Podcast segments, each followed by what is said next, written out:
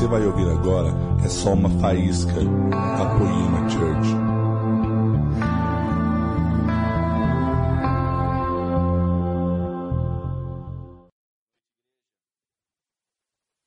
Eu quero ministrar essa noite uma passagem que eu creio que todos nós já escutamos muitas pregações sobre ela, uma passagem muito conhecida, uma passagem que revela simplesmente qual era o propósito de Jesus. Uma passagem que fala das atitudes dele, o que ele fazia em situações difíceis, que é a passagem quando Jesus vai no Getsemane. A passagem que vocês conhecem que ele suou sangue. Só que eu quero falar um pouco de como, o antes dessa passagem, como que ele chega. Como que ele chega no Monte das Oliveiras. Sabe, se nós, quando nós lemos um pouquinho antes, Jesus já tinha sido vendido. Jesus já teve a sua última ceia. E nessa mesma última ceia com seus discípulos, ele fala: Olha, vai acontecer isso comigo. Daí Pedro, o amigão, o brother, não, Jesus, não vai acontecer nada com você não. Faz jiu-jitsu, muay thai, eu, eu, eu sei lutar, eu sou forte, eu faço academia, eu sou fitness, eu sou crossfiteiro, sei lá o que, que ele falou. Nada vai te acontecer. Então Jesus fala: Pedro, Pedro, Pedro, você vai me negar também, Pedro. Então, olha só, tenta, tenta imaginar como chega Jesus no Monte das Oliveiras. E se você, na situação de Jesus, pô, já me venderam. Um dos meus discípulos que caminhou comigo me vendeu. Fiz a última ceia com os meus discípulos, aquele povo todo meio atrapalhado. Meu brother, Pedrão, vai me negar. E agora? Então imagina como Jesus chega no Monte das Oliveiras. Abra sua Bíblia em Lucas 22, versículo 39. Em uma, é uma situação difícil, é em uma situação caótica, nós vamos revelar quem nós realmente somos. Quais vão ser as nossas ações, as nossas atitudes. E eu imagino os discípulos olhando e falando, meu, e agora? Jesus falou tudo isso para nós na última ceia. O que, que ele vai fazer? Talvez alguém pensou, meu, Jesus, foge aí, se esconde. Não, muda aí sua aparência, corta o cabelo, faz a barba, muda aí. Né? Fala que seu nome é Genésio, não é Jesus. Inventa alguma coisa.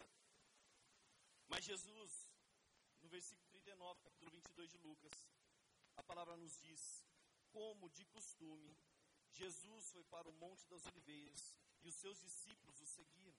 Chegando ao, ao lugar, ele lhes disse: Orem para que vocês não caiam em tentação. Ele se afastou deles a uma pequena distância, ajoelhou-se e começou a orar. Jesus nos demonstra que a atitude de tomar em um tempo de crise é simplesmente nesse momento em que ele busca a vontade do Pai. Será que nós somos assim? Você quer ver um bom exemplo disso? Um cara quando Jesus não tinha, não tinha culpa. Jesus era, não tinha pecado. Mas mesmo assim ele iria morrer por nós. Agora imagine alguém que tem culpa no cartório, alguém que está devendo, alguém que está sendo procurado pela polícia. Quando o cara é preso, ele chega na cadeia, qual a primeira coisa que ele quer? Será que ele quer uma veja para ver se vão dar notícia dele? Será que ele quer saber o que estão falando no Facebook? Não, ele vai querer a primeira coisa é uma Bíblia. Traz uma Bíblia para mim aí. São em dias de crise, em dias de dificuldade que a gente se volta para Deus e fala: Deus, e aí?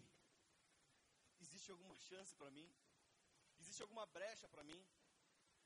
Mas sabe, no último momento a gente fala, peraí, eu quero, eu quero ver se ainda existe alguma chance.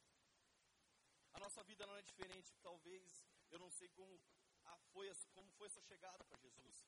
Se ela foi por amor ou se foi pela dor, a maioria das vezes é pela dor. Está tudo caótico, está tudo tá difícil, está tudo impossível.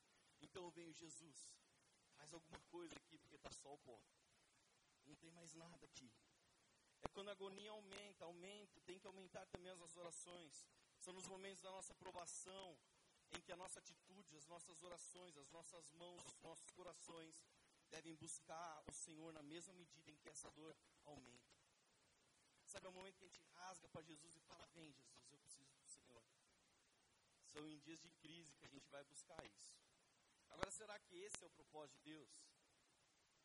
Ou será que Ele espera que a nossa vida seja diferente? Sabe, nós temos acontecem situações aqui dentro da Poema que nós vamos às vezes buscar algum irmão numa boca de droga. Só que teve um caso de um rapaz que ele estava sequestrado.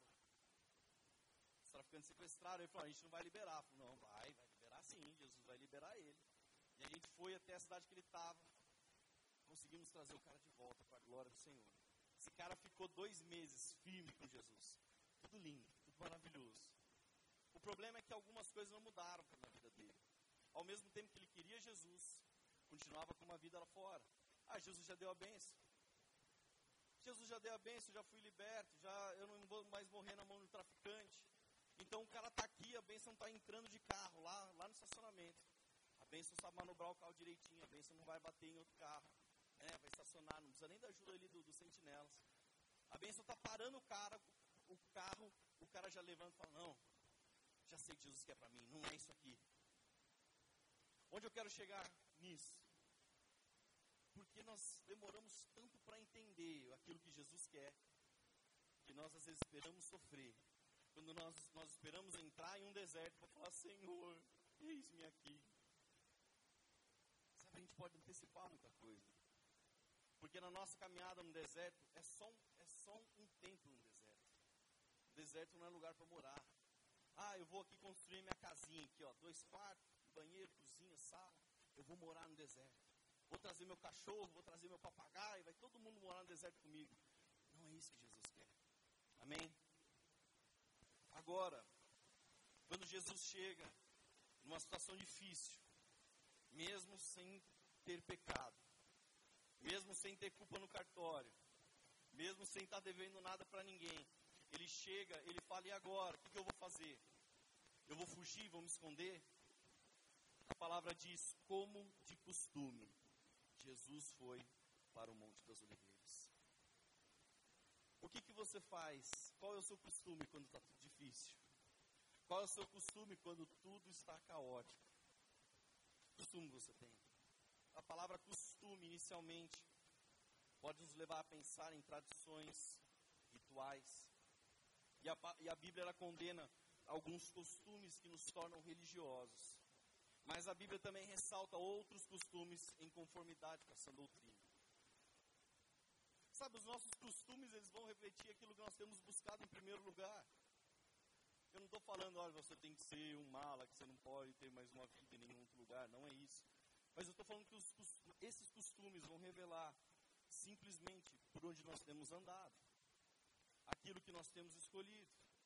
E o que Jesus foi fazer no Getsemane. Lucas 22, 42 diz: Pai, se queres, afasta de mim este cálice. Contudo, não seja feita a minha vontade, mas a tua. Então Jesus, no seu lugar de costume, o que, que ele foi buscar?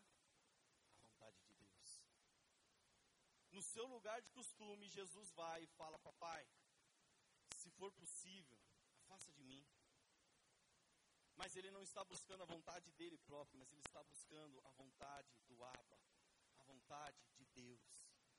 Então, no lugar de costume, ele não busca os seus próprios interesses, mas ele busca manifestar o plano de Deus, o plano verdadeiro do Senhor.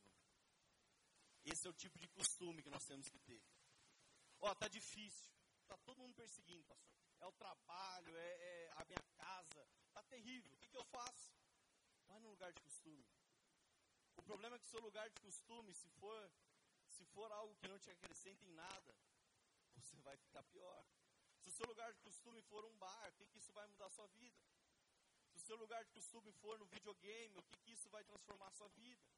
Mas se o seu lugar de costume é o secreto, se o seu lugar de costume é a sua intimidade com Deus, então eu garanto para você que ali você vai encontrar uma saída, que ali você vai encontrar um refrigério, que ali você vai encontrar uma direção. Amém?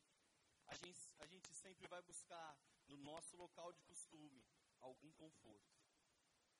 Gente, há, há algum tempo atrás, há alguns anos, estou né, ficando velho, eu vendia cerveja. Então minha vida era literalmente de bar em bar. Vivia de bar em bar. E era legal que eu vendia nos bairros meio quebrados em Taubaté.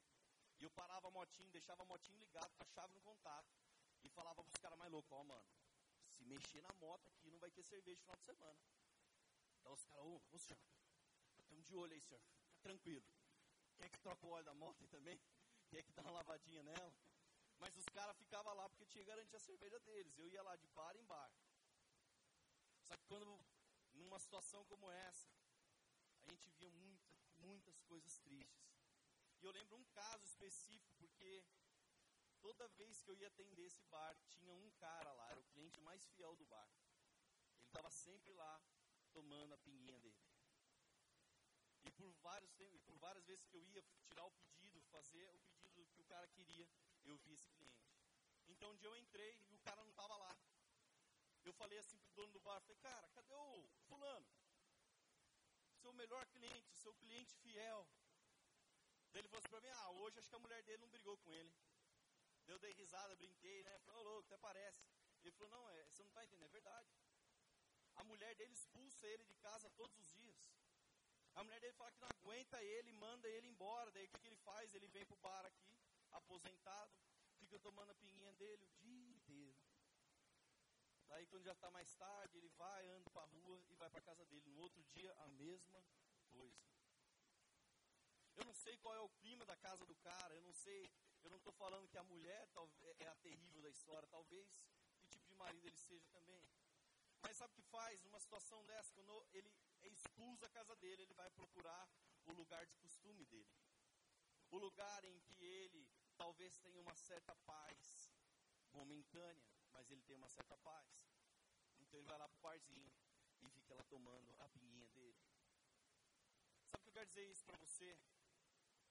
Que alguns costumes nossos, algumas práticas do nosso dia a dia, vão nos levar simplesmente a tomar boas decisões ou a tomar más decisões. Se você tem um costume de elogiar sua esposa, de beijar sua esposa, de fazer um carinho nela, isso vai te levar a uma recompensa maravilhosa. Mas se você tem o costume de xingar, cobrar, exigir, ser chato, ser mala, o que, que você vai ganhar com isso? A mesma coisa. Se você tem o costume de amar o seu filho, de brincar com ele, cuidar dele, o que, que você vai ganhar com isso? Seu filho vai chamar por você. Seu filho não vai querer saber, ah, eu quero somente os meus amiguinhos, eu quero o tio tal, a tia tal, mas ele vai falar, eu quero meu pai, eu quero a minha mãe, porque é bom estar com eles. Vocês estão me entendendo? Esses costumes simplesmente nos fazem bem. Esses costumes somam a nossa vida. Esses são os bons costumes. Porque a palavra diz em 1 Coríntios 15, versículo 33: Não se deixe enganar, as más companhias corrompem os bons costumes. Os bons costumes são aqueles que nos elevam, são aqueles que nos fazem nos parecer mais com Jesus. Os bons costumes são aqueles que, que alinham a nossa casa, que trazem felicidade para o nosso dia a dia. Os bons costumes são aqueles que Sabe, o seu chefe olha para você e fala, pô, esse é um funcionário exemplar. Talvez um cara rico, ele não seja rico por sorte, porque ele ganhou na Mega Sena. Talvez um cara rico seja porque ele tem o costume de se organizar. Um cara que tem um bom cargo numa empresa, talvez não é porque ele seja puxa-saco de ninguém, não. É porque ele tem o, o bom costume de ser um funcionário exemplar. Amém? Então os costumes, eles vão revelar quem, quem você verdadeiramente é. O seu costume do seu dia a dia, do seu trabalho, da sua casa, vai revelar quem você é. Mas os costumes exigem de nós disciplina, determinação, foco. Eles vão exigir isso de nós. Então, olha só, eu tenho o foco de emagrecer. Então o meu costume vai ser ir no McDonald's. Amém? Não, né? Se eu quero emagrecer, eu tenho que ter o costume de ir na academia. Então, se eu quero emagrecer, eu tenho que ter o costume, eu tenho que ter uma disciplina. Eu tenho que trocar Coca-Cola por água. Amém? Isso é difícil, gente. Isso é uma aprovação demais. Mas se eu quero ter um costume sadio, se eu quero, eu tenho focado, olha, eu quero, eu quero ser um pastor. O cara chega, olha, eu quero ser um pastor, como é que eu faço? Aí você fala, meu Deus do céu, nem eu sei direito como é faz, né? como é que eu faço para ser um pastor? Eu falo, cara, monta um púlpito lá na sua casa, começa a pregar para o seu filho, começa a pregar para o seu pai, para sua mãe, para o seu irmão, começa a pregar para o seu primo. Pronto. Eu quero ser um missionário e viajar as nações. Que, que eu faço? Começa na sua rua, com o seu vizinho, aquele mala. Começa na sua cidade. Adquira o costume, comece a praticar o costume de fazer isso o seu dia a dia. Não fazer isso um evento que vai acontecer um dia lá na frente, mas faça disso o seu dia a dia. Então existem costumes que transformam a nossa vida. Por que, que nós pregamos tanto sobre Mateus 6,6? Quando fala Mateus 6,6, todo mundo fica, ah, mais uma pregação Mateus 6,6, e vai ser assim. Entra no seu quartinho, sabe? Vai lá na sua casa, fecha, fecha a porta do seu quartinho, lá busca o Senhor ali em secreto. Isso fala de um costume, fala de uma prática que simplesmente vai te levar a crescer. É um costume que te edifica, é um costume que traz sabedoria, direção. Talvez se você vier a um culto e não absorver nada de um culto, você simplesmente tem um costume religioso. Não é isso que Jesus quer. Começar a semana com os mesmos costumes, que só te fazem mal, vão te levar a uma mesma vida de pecados costumeiros. Vocês estão me entendendo? Eu achei muito legal, eu fiz um casamento e esse casal, é, eles foram contar a história a moça se converteu.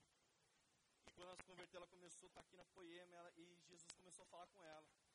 Então ela chegou para o namorado dela e falou assim: Ó, seguinte, está tudo terminado entre a gente. Eu quero um homem de Deus.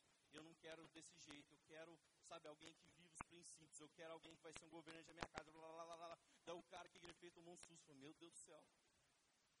Não quero, então. Terminaram.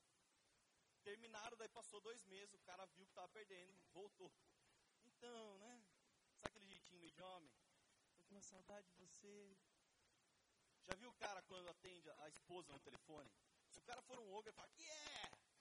Mas o cara, quando ele quer alguma coisa, oi, amorzinho. Oi.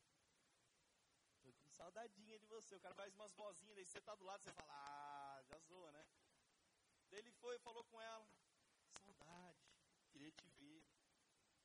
Daí quando eles se encontraram, ela falou assim, ó, você quer voltar? Então tá bom, mas você vai ter que ir na igreja comigo. Ir na igreja? Tá bom, eu vou na igreja com você. O cara foi forçado, obrigado. Eu vou na igreja com ela. Só que o problema, gente, é ele passou dois meses aqui, congregando à força. Só que eu, eu, não, eu não duvido da manifestação do Espírito Santo. Que a cada palavra o Espírito Santo ele está andando livremente aqui falando com quem ele quer falar, tocando. E esse cara começou a falar: peraí, olha, eu já nem sei mais se eu quero casar com ela. Eu estou querendo esse Jesus estou pregando. E depois de dois meses, o cara ficou tão benção que virou para ela e falou assim: ó, oh, agora é o seguinte, se você não for uma mulher de Deus, se você não for uma mulher que vai, viver, que vai viver os princípios, se você não for uma mulher, sabe, que vai edificar a nossa casa, eu não quero casar com você. O negócio virou para ela. Então entenda prática, o costume simples dele vir, algo começou a acontecer.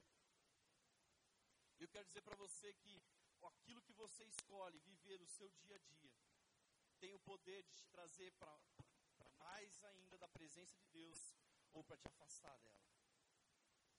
Ah, eu, eu acompanho tudo que acontece, todas as novelas, das 6, das 7, das 8, das 9, das 10, das 11, das, todas as horas, eu sei tudo. Por que esse costume te acrescenta? Ah, mas o meu é Netflix. Não tem problema.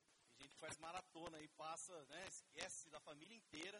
Esquece tem que comer, esquece tem que ir no banheiro, esquece de tudo. E para fazer a maratona lá. Isso não é de Deus não, gente. Porque talvez um dia quando perguntarem, ô, oh, por onde anda o Henrique? Ah, vem da Netflix. Gente, quando eu estava solteiro e a Laura ficava dando em cima de mim, e ela me seduziu, gente, eu, eu, era assim, eu sabia que ela estava lá na chácara do, né, do seu João, meu sogrinho, não era meu sogro. Daí eu falava pro seu João, seu João, eu vou aí para te ajudar, senhor, o que, que o senhor precisa? Então, quando os outros perguntavam, ah, cadê o Henrique? Ah, pergunta para o João. pergunta para o João que ele vive para o João. Na verdade, tinha um objetivo isso. Daí estava lá na chácara, né? O senhor João falava, ô Henrique, precisando pegar esse negócio pesado, você me ajuda? Claro, pode deixar, eu sou forte, olha aqui, ó. Eu posso sustentar uma família, seu João. Olha aqui como eu sou forte, como eu sou, né? Agora olha só que legal. Quando alguém falava, cadê o Henrique? Ele tá com o João. A galera que conhecia falava, ah, o Henrique tá de olho na Laura. O Henrique tá querendo orar lá, não é possível.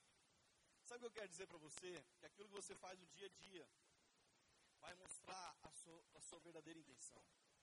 Os seus costumes vão deixar para todos verem aquilo que você realmente quer. Ou talvez pior, aquilo que você realmente é. O escritor espanhol Pio Baroja, ele escreveu um costume indica muito mais o caráter de alguém do que a sua ideia. Um costume vai revelar o nosso caráter. Um costume vai revelar quem nós realmente somos. Então, se eu tenho o costume de estar em uma roda de fofoca, o que, que eu sou? Um fofoqueiro. Se eu tenho o costume de mentir muito, será que eu me pareço como Jesus? O pai da mentira é o diabo. Então, se eu tenho o costume de mentir, eu estou me parecendo muito mais com ele do que com Jesus. Ah, o cara vive na situação assim, com uns caras muito estranhos. Olha para uns 4, 5 amigos seus. Você vai falar, peraí, esses 4, 5 amigos meus são tudo loucos. Acho que eu sou louco também. Não, esses 4, 5 amigos meus são, são muito certinhos, então você também é muito certinho às vezes. O seu dia a dia, com quem você anda, vai revelar. Os nossos costumes revelam nossas verdadeiras intenções, revelam nosso verdadeiro caráter. Sabe por quê? Os costumes daquele que não fala convencem-nos mais do que os seus raciocínios. Talvez eu não preciso nem abrir a boca na minha casa, porque o costume que a minha família vê eu ter vai pregar muito mais. Ou despregar. Quando nós vamos fazer a visita na casa de alguém, daí às vezes o pai, a mãe, o marido, a mulher começa a entregar. Ele coloca a Bíblia debaixo do braço para ir no, no culto de domingo, mas aqui em casa é assim, assim, assim. Aqui em casa ele é desse jeito. Sabe, mas aquilo que você faz na sua casa vai revelar muito mais do que você possa querer pregar, do que você possa querer falar. E aqui entra o outro ponto que eu quero chegar dessa pregação. O Tiririca falou uma frase muito profunda uma vez. Tentei fugir de mim mesmo, mas onde eu ia, eu estava. Jesus falou muito comigo essa última parte dizendo da nossa verdadeira identidade. Eu quis entender muito do que o que Jesus queria me falar através dos costumes. E na verdade, os nossos costumes vão falar por si só. Os nossos costumes vão revelar a nossa verdadeira identidade. Quando Jesus vai no Getsemane, ele simplesmente está indo buscar a vontade do Pai está indo buscar a vontade do Pai, o plano do Pai. Ele está indo ter a certeza que ele não está fazendo errado. Jesus está indo falar: Pai, o que o Senhor tem para mim? É isso, então eu vou cumprir. Agora, se o, o nosso local de costume nós não conseguimos identificar qual é o verdadeiro propósito, se o nosso local de costume fala de algo que nós tentamos esconder dos outros, então aqui existe um grande problema. Porque quem é? Quem é você de verdade? Quem sou eu de verdade? Nossa identidade vai ser revelada no nosso dia a dia. Somente as pessoas mais próximas nos veem como realmente nós somos. Se somente eu, a minha esposa sabe quem realmente eu sou. Então talvez quer dizer que para as pessoas ao meu redor eu tenho vendido uma outra imagem se só o meu pai sabe quem eu sou de verdade. Então eu estou pintando um quadro, falando, gente, olha, eu sou isso aqui. Quando na verdade eu não sou. Efésios 2,10. Todo mundo sabe essa passagem, né, gente? É o significado do nome poema. Porque somos criação, feitura, obra-prima de Deus, realizada em Cristo Jesus para fazermos boas obras, as quais Deus preparou antes para nós as praticarmos. Então, se eu sou uma obra-prima de Deus, eu não estou aqui à toa. Se eu sou uma obra-prima de Deus, eu não nasci por sorte. Eu não entrei nessa igreja por coincidência. Jesus não tem transformado a minha vida porque eu era a última escolha. Não. Existe um propósito sobre tudo isso. E nesse propósito, ou os seus costumes te impulsionam para esse propósito, ou os seus costumes travam, ou seus costumes te impedem de simplesmente viver aquilo que o Senhor quer. Você quer ver um, uma coisa que Jesus quer muito de você? A palavra diz, 2 Coríntios 5,20, que nós somos embaixadores em nome de Cristo Jesus. Se eu e você somos embaixadores, irmão, alguns costumes nós temos que mudar. O embaixador é alguém que representa uma nação em um outro país. Se eu sou um cara mal educado, se eu sou um cara grosso, eu sou um cara que fala um monte de besteira. Mas espera aí, Jesus entrou na minha vida. Eu sou agora embaixador de Cristo, então eu vou ter que aprender a ter o costume de ser educado. Eu vou ter que aprender a ter o costume de ser disciplinado. Eu sou embaixador de Cristo, então eu não posso ser todo enrolado nas minhas finanças. Eu tenho que aprender a ter disciplina. Eu tenho que aprender a ter organização. Olha só. Os nossos costumes têm que condizer com aquilo que nós estamos vivendo. Os nossos costumes têm que condizer com aquilo que queremos viver e manifestar verdadeiramente. Não uma imagem que eu tento vender para os outros. Olha, gente, eu sou, eu sou um grande empresário, viu? Mas meu nome está no SPC. Olha, gente, eu sou, eu, eu sou um governante da minha casa, mas a minha casa está destruída. Olha, gente, eu sou, eu sou fitness, mas eu tenho umas gordurinhas. Peraí, os costumes não estão condizendo.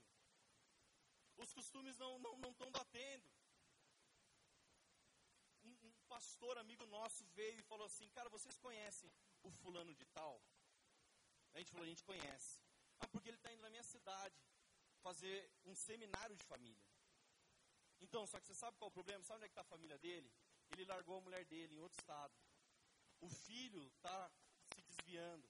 A filha está namorando um bandido. Como que esse cara vai pregar sobre família? Tem alguma coisa errada. Ele está vendendo uma imagem de uma coisa que ele não é.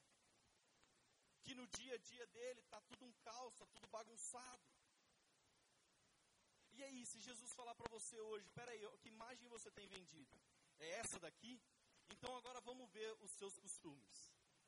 Vamos ver se é desse jeito mesmo. Mas sabe, todo mundo vai vender uma imagem de algo a mais do que ele é. Só que o problema é quando nós vendemos uma imagem tão distorcida, mas tão diferente, que você olha, peraí, mas ó, a sua prática diária não bate com o que você está falando. A sua prática diária não bate, alguma coisa errada. Ó, eu tenho um zelo com as minhas coisas, eu cuido. Jesus me deu, eu vou cuidar. Daí você vai olhar, a casa do cara está caindo aos pedaços. Peraí, tem algo errado. E não tem nada a ver com dinheiro, gente. Existem coisas tão simples, cuidados tão óbvios, que nós mantemos muita coisa. Mas quando alguém sobe no púlpito, se eu estiver falando, ó, eu prego sobre família, você vai automaticamente o quê? A olhar para Laura, a olhar para o Vitor, olhar para a Isabela. Ah, mas eu vou, eu vou, eu vou pregar aqui sobre finanças, mas você vai olhar para mim. Como é que tá? Eu tinha um amigo que ele ele colocou um hack um dia no carro dele. Eu falei, mano, por que você colocou esse hack aí, cara? Vai carregar o quê? Vai carregar a prancha. Eu falei, mano, nunca vi você falando de surf. Nunca vi. Não, você não está entendendo, cara. As minas gostam. Então, colocar a prancha, não sei o quê. Daí o cara colocava a prancha, ia até o Batuba, ficava andando na cidade. Daí voltava para Taubaté, dava mais umas, um, voltava, dava um monte de volta. E o cara pagava de surfista. Eu acho que no fundo, no fundo, ele não sabia nem nadar. Mas ele, ele era o surfista. Ele estava vendendo a imagem de que era um surfista. Mas daí quando, quando ele falou, não, eu, ó, eu vou, vou andar com a prancha, eu falei, mano, peraí, cara. Como assim? Eu nunca vi você falando de. Os costumes dele não condiziam. A prática do dia a dia dele era diferente. O cara usava roupa de skatista e ia surfar. Alguma coisa errada nisso? E a verdade é que o maior perigo é quando nós pararmos, olharmos para o espelho e olharmos um impostor. Ah, eu falo isso, eu sou aquilo, eu sou um grande homem de Deus, mas eu não tenho costume nem de orar. Ah, eu sou um grande mestre das Escrituras, mas eu não tenho costume de estudar a palavra. Então você vai olhar, eu e você olhamos no espelho e nós vamos ver um impostor. Esse cara não sou eu. Quem nós realmente somos?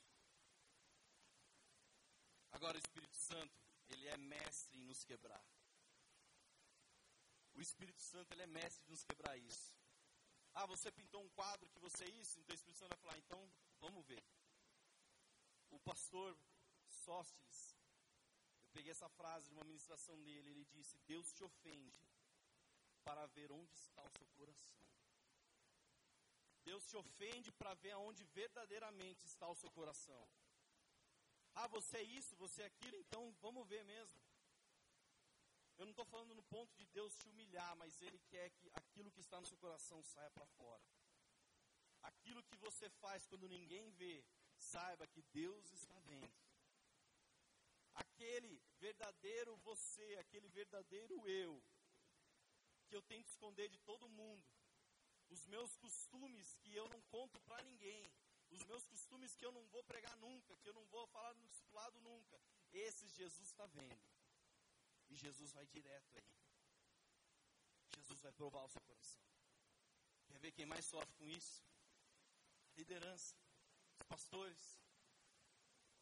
Um dia nós pregamos, eu vou dar o meu exemplo agora exatamente. Um dia eu preguei que Jesus mudou minha vida, então eu saí simplesmente eu entendi qual era o propósito de Deus, eu aceitei o propósito de Deus. Então eu pedi exoneração do meu cargo público, gente. Eu não ia ser mandado embora, nunca. Eu estava tranquilo.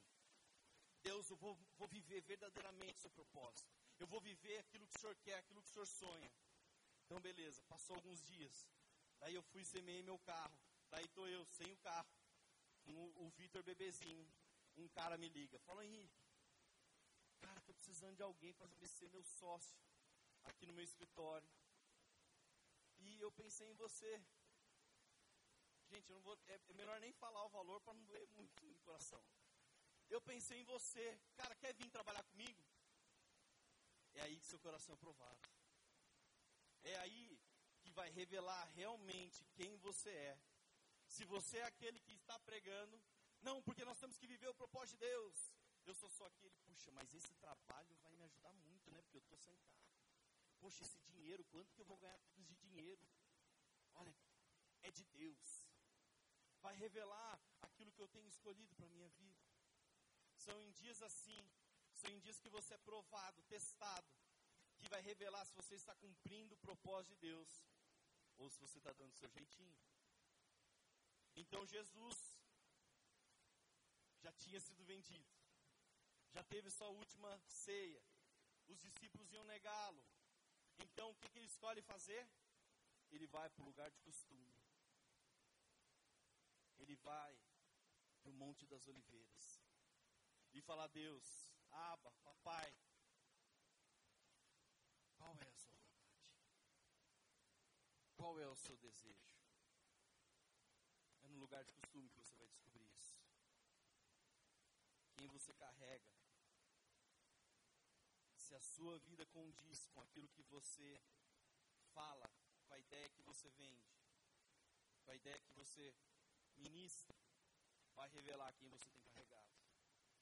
Quanto mais, quanto mais os meus costumes são costumes de Jesus, mais eu estou declarando, sem, sem nem precisar abrir a boca, eu estou declarando, é Ele que habita em mim. É a vontade dele que opera na minha vida. Não é a força do meu braço, não é a minha natureza adâmica, mas é ele. Quantos, quanto mais eu abandono os antigos costumes, quanto mais eu abandono o antigo Henrique, quanto mais eu falo, Jesus, eu quero, eu quero ter mais relacionamento contigo. Então eu estou manifestando a obra dele, eu estou manifestando a vontade dele. Amém. Em Mateus 9, 23, a Bíblia diz que a fama de Jesus cresce após tantos milagres. Por onde Jesus passava, ele tinha o simples costume de orar. Ele tinha o simples costume de fazer alguns milagres. E é o que, que faz crescer? A fama por onde ele passava cresce após tantos milagres. Jesus não vendia uma imagem. Jesus não fingia ser algo que ele não era. Mas Jesus mostrava quem ele verdadeiramente é, sua verdadeira identidade. Eu sou o Filho de Deus. Você crê que você pode ser curado? Você crê que você pode voltar a enxergar? Você crê que você pode voltar a andar? E quem falava, eu creio. Pronto. Ele não vendia uma imagem. Jesus disse que a sabedoria fala e é testificada pelas obras que o acompanham. Então, a sua vida dia a dia, ela vai ser testificada se existem obras se o seu costume é verdadeiro, se o seu costume é bom, isso vai revelar Jesus se manifestando através de você. Agora eu vou mostrar na prática. Quem tinha muitos costumes, mas que não condiziam com o que realmente eram. Os maiores debates de Jesus foram com os fariseus, que era um partido religioso daquela época. Eles eram responsáveis em proteger as leis, rituais e tal. Só que tudo que eles faziam, eles faziam buscando o reconhecimento de homens. O exemplo disso, Mateus 6,2: Portanto, quando você der esmola, não anuncie isso com trombetas, mas, mas como fazem os hipócritas nas sinagogas e nas ruas, a fim de serem honrados pelos outros. Versículo 5: Quando vocês orarem, não sejam como os hipócritas. Eles gostam de ficar orando de pé nas sinagogas, nas esquinas, a fim de serem vistos pelos outros versículo 16, e também quando jejuarem, não mostrem uma aparência triste, como os hipócritas. Sabe o que Jesus está falando? Jesus está falando, aí, quando vocês forem fazer essas coisas, quando vocês forem orar, quando vocês forem jejuar, quando vocês forem ajudar o próximo, não façam como os hipócritas fazem, porque eles querem mostrar para todo mundo. Eles querem falar: olha aqui tudo que nós estamos fazendo, olha que incrível, olha, eu sou maravilhoso, eu sou um homem de Deus, eu sou não sei o quê. Ele está vendendo uma imagem. Agora aqui entra o Mateus 6,6. Será que entra no quarto? Será que fecha a portinha e faz em secreto? Será? Seus corações não correspondiam com a sua exibição externa. Não seja um religioso, um fariseu cheio de costumes, tradições que não trazem vida. Os seus costumes têm que trazer vida. A sua prática diária tem que trazer vida não só para você, mas para sua casa, para os seus amigos. As pessoas têm que ver e falar: Meu, como assim? Por que, que você faz essas coisas?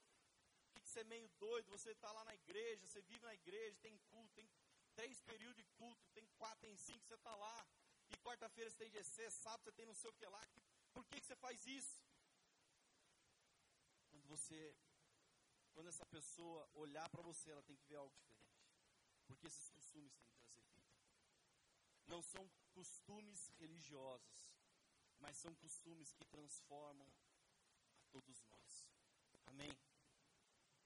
Para concluir essa palavra, eu quero contar uma historinha. Gente, quando eu mudei, mudei para uma casa, muito, muito legal a casa. E daí, a gente sempre acha que entende tudo um pouco, né? Eu falei, não, eu sou meio arquiteto, eu vou colocar umas plantas aqui, ó. Fui lá, comprei umas plantas, super legal, coloquei não me avisaram é que tem que molhar a planta. Não me avisaram isso. Então o que, que eu fazia? Eu ia lá, colocava água uma vez por semana. Adivinha o que aconteceu com a planta? Ela morreu. Mas quando ela estava morrendo, eu falei, nossa, ela está morrendo. Então eu colocava água todo dia, encharcava. Pegava uma garrafa, transbordava do negócio. Não, agora ela vai viver a força. Ela morreu. Então eu tive uma ideia brilhante. gente, essa planta dá trabalho. Eu falei isso lá em São José, numa pregação. Essa planta dá trabalho. Vou resolver esse problema. Eu falei, Laura, marido aqui, você vai ver só, tinha comigo. Fui numa loja, comprei uma planta artificial. Gente, ela era bonita, né? Uma cor tão viva. E a parte boa, não precisava colocar água. Meu pai entrava em casa e falou assim, ô, oh, você está colocando água nessa planta aqui? Eu falo, todo dia, pai, todo dia. Artificial não dá trabalho. Eu comecei a pensar e olhar aquilo. Jesus começou a ministrar meu coração. Gente, às vezes a gente fala, quando Jesus fala conosco em coisas tão simples, o pessoal fica, ai, que coisa boba, né? Quando Jesus pega você e começa a falar através de uma planta, gente, você começa a chorar. Jesus começou a mostrar aquela aquela, aquela planta artificial era muito prática. Aquela planta artificial, ela não dava trabalho, não fazia sujeira. Aquela planta não precisava de água. Talvez para aquilo que eu queria, ah, não precisa ser de verdade, era prático.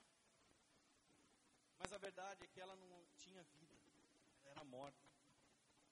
E Jesus começou a falar comigo: como é a sua vida? A sua vida, ela, nenhum momento ela entra em um ponto artificial. Nenhum momento a sua vida entra num modo que ah, eu vou passar, eu vou pintar o quadro que eu sou, tal coisa. Uma planta artificial, ela te vende a ideia que é uma planta linda e maravilhosa. Se você olhar de longe, talvez você nem consiga ver que é de mentira. Agora, o problema é que nós aprendemos no mundo que se eu quero ter sucesso, talvez o meu trabalho eu tenho que passar por cima dos outros. Mas Jesus não faria isso. Se eu quero conquistar, se eu quero ganhar, quero ser rico, o mundo nos ensina a levar uma vantagem, a dar um jeitinho. Mas será que Jesus faria isso? Tudo aquilo que eu tento vender de algo que eu não sou, eu estou sendo a planta artificial. Olha, eu estou aqui bonito, só que não tem vida. Tudo aquilo que eu falo, olha gente, é, tem que ser desse, desse, daquele jeito. Mas se os meus costumes não condizem com isso, se os meus costumes não geram vida, eu sou uma planta artificial. Agora eu falo, não, Jesus, eu quero ser de verdade. Jesus, eu não quero ser artificial. Então eu tenho que entender que para eu ser verdadeiro, eu preciso de manutenção. Eu preciso de cuidado. Sabe, não vai ser um dia da semana que eu vou jogar uma água e isso vai mudar a minha vida. Não vai ser um dia da semana que você vai buscar Deus. Fala, Jesus, joga água em mim aqui, Jesus, que eu quero ser uma planta linda e maravilhosa. Eu quero ser um incrível na sua presença. Eu quero ser alguém que manifesta o teu reino. Não vai ser um dia. Agora, se eu tenho o costume de todos os dias, eu quero água. Eu quero água, eu preciso de cuidado. Eu preciso de mais, mais. Eu tenho que ser regado todos os dias, Jesus. Não é um evento, não é um fire refine, não é uma conferência que vai resolver todos os meus problemas. Não é um pouquinho de água em um dia que vai mudar se eu vou ficar vivo ou morto. Mas eu preciso de manutenção diária. Eu preciso de cuidado diário. Eu preciso adquirir costumes que me levam a crescer na presença de Deus. Eu preciso de ter costumes, eu tenho que ter uma prática na minha casa, que ela por si só fala, sem nem, nem, nem precisar que eu abra a boca para pregar. Porque eles vão olhar e falar: peraí, esse cara é diferente alguma coisa está errada com ele. Ele é louco. Ele ora. Quando está todo mundo indo bagunçar, zoar, ele está indo na igreja. Tem alguma, coisa, tem alguma coisa errada com esse, com esse jovem. Tem alguma coisa errada com esse homem, com essa mulher. Quando todo mundo sai para um happy hour, após o serviço, para zoar, ele vai para casa cuidar dos filhos. Tem alguma coisa errada nisso. Ele está fora do padrão. Esses costumes aí que ele tem são, são muito difíceis. temos que receber a água que vem do céu todos os dias. Água na medida certa. Quando se é verdadeiro, uma planta verdadeira, sabe o que ela faz? Para que novas, novas folhas nasçam, as velhas têm que morrer. Ela tem que dar espaço para as folhas novas. Então, uma, uma, uma planta verdadeira, ela faz uma sujeira às vezes, já viu? Um monte de folha caindo. Não é porque ela está morrendo, não. É porque está nascendo algo novo nela. Então hoje eu entendo, eu falo, Deus, tira os velhos costumes. Faz nascer os costumes novos. Faz nascer uma prática que gera vida. Uma prática que muda e transforma o meu dia a dia. Limpa minha sujeira, Jesus. Limpa minha sujeira, porque quando eu estou tirando tudo que é velho, talvez eu faça uma sujeira ao meu redor. E Jesus vem limpando e fala: peraí, algo novo vai nascer. O verdadeiro constantemente é podado. As folhas velhas caem e dão lugar para as novas folhas. Deus não quer que ninguém aqui viva de modo artificial. Deus não quer que você fale, pregue, fale de ideias, mas que você não as viva, que você não as pratique. Jesus não quer que sejamos fariseus. Não importa quem você tenta ser, quem você gostaria de ser. O que importa é quem Jesus quer que você seja.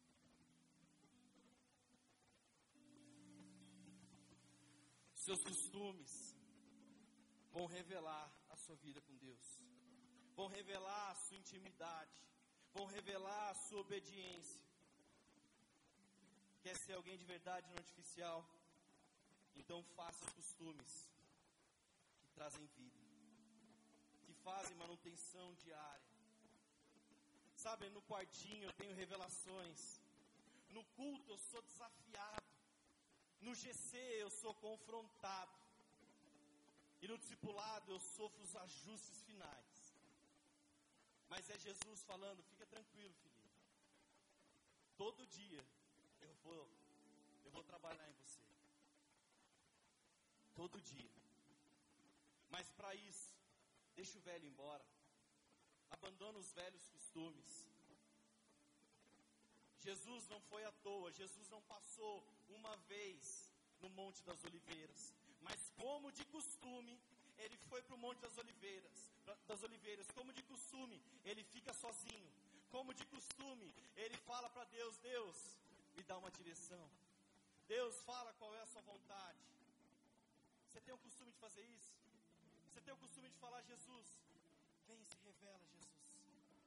Se revela. Não quero mais ser eu. Quem eu sou quando ninguém está vendo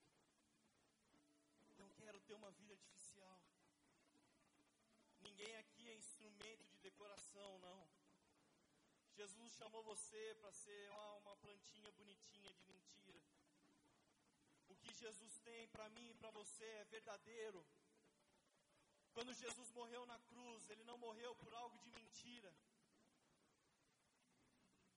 Ele morreu esperando que eu e você cumpríssemos o plano, manifestássemos o reino, pregássemos a palavra dele.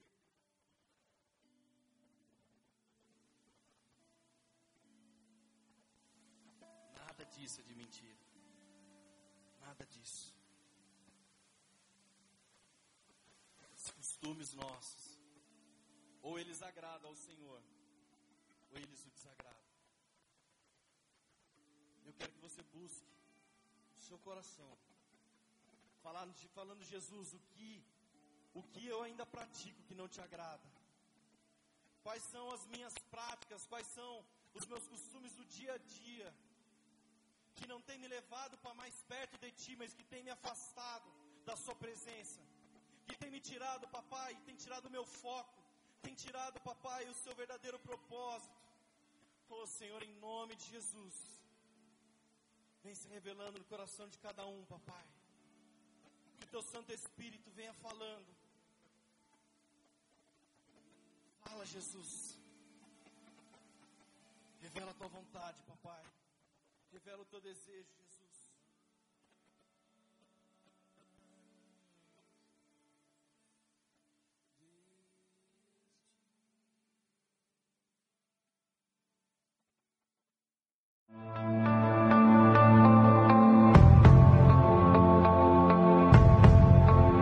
Você acabou de ouvir uma mensagem da Poema Church. Para mais informações, acesse o nosso site poema.com.br.